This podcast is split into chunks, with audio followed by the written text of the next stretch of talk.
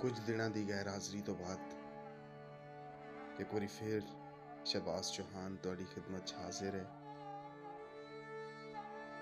ਮੇਰੀ ਪੰਜਾਬੀ ਕਿਤਾਬ ਤੋਪਾਂ ਸਿੰਦੇ ਰੁੱਖ ਵਿੱਚੋਂ ਇੱਕ ਹੋਰ ਗਜ਼ਲ ਤੁਹਾਡੀ ਨਜ਼ਰ। ਕਿ ਦਿਲ ਦਾ ਚੈਨ ਗਵਾਵਣ ਵਾਲੇ ਬੰਦੇ ਪਾਗਲ ਹੋਣ ਦਿਲ ਦਾ ਚੈਨ ਗਵਾਵਣ ਵਾਲੇ ਬੰਦੇ ਪਾਗਲ ਹੁੰਦੇ ਨੇ। ਦੁਨੀਆ ਦੇ ਨਾਲ ਲਾਵਣ ਵਾਲੇ ਬੰਦੇ ਪਾਗਲ ਹੁੰਦੇ ਨੇ।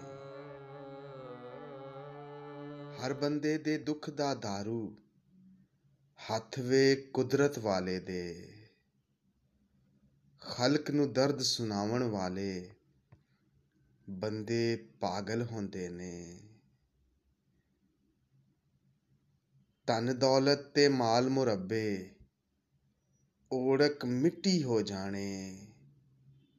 ਇਹਨਾਂ ਲਈ ਲੁੱਟ ਜਾਵਣ ਵਾਲੇ ਬੰਦੇ ਪਾਗਲ ਹੁੰਦੇ ਨੇ। ਕਦ ਹੋਏ ਨੇ ਅਥਰੂ ਲੋਕੋ, ਕਿਸੇ ਦੀ ਹੱਲ ਮੁਸੀਬਤ ਦਾ।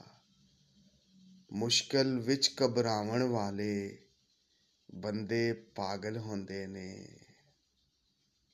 ਦੁਨੀਆ ਦੇ ਨਾਲ ਲਾਵਣ ਵਾਲੇ ਬੰਦੇ ਪਾਗਲ ਹੁੰਦੇ ਨੇ।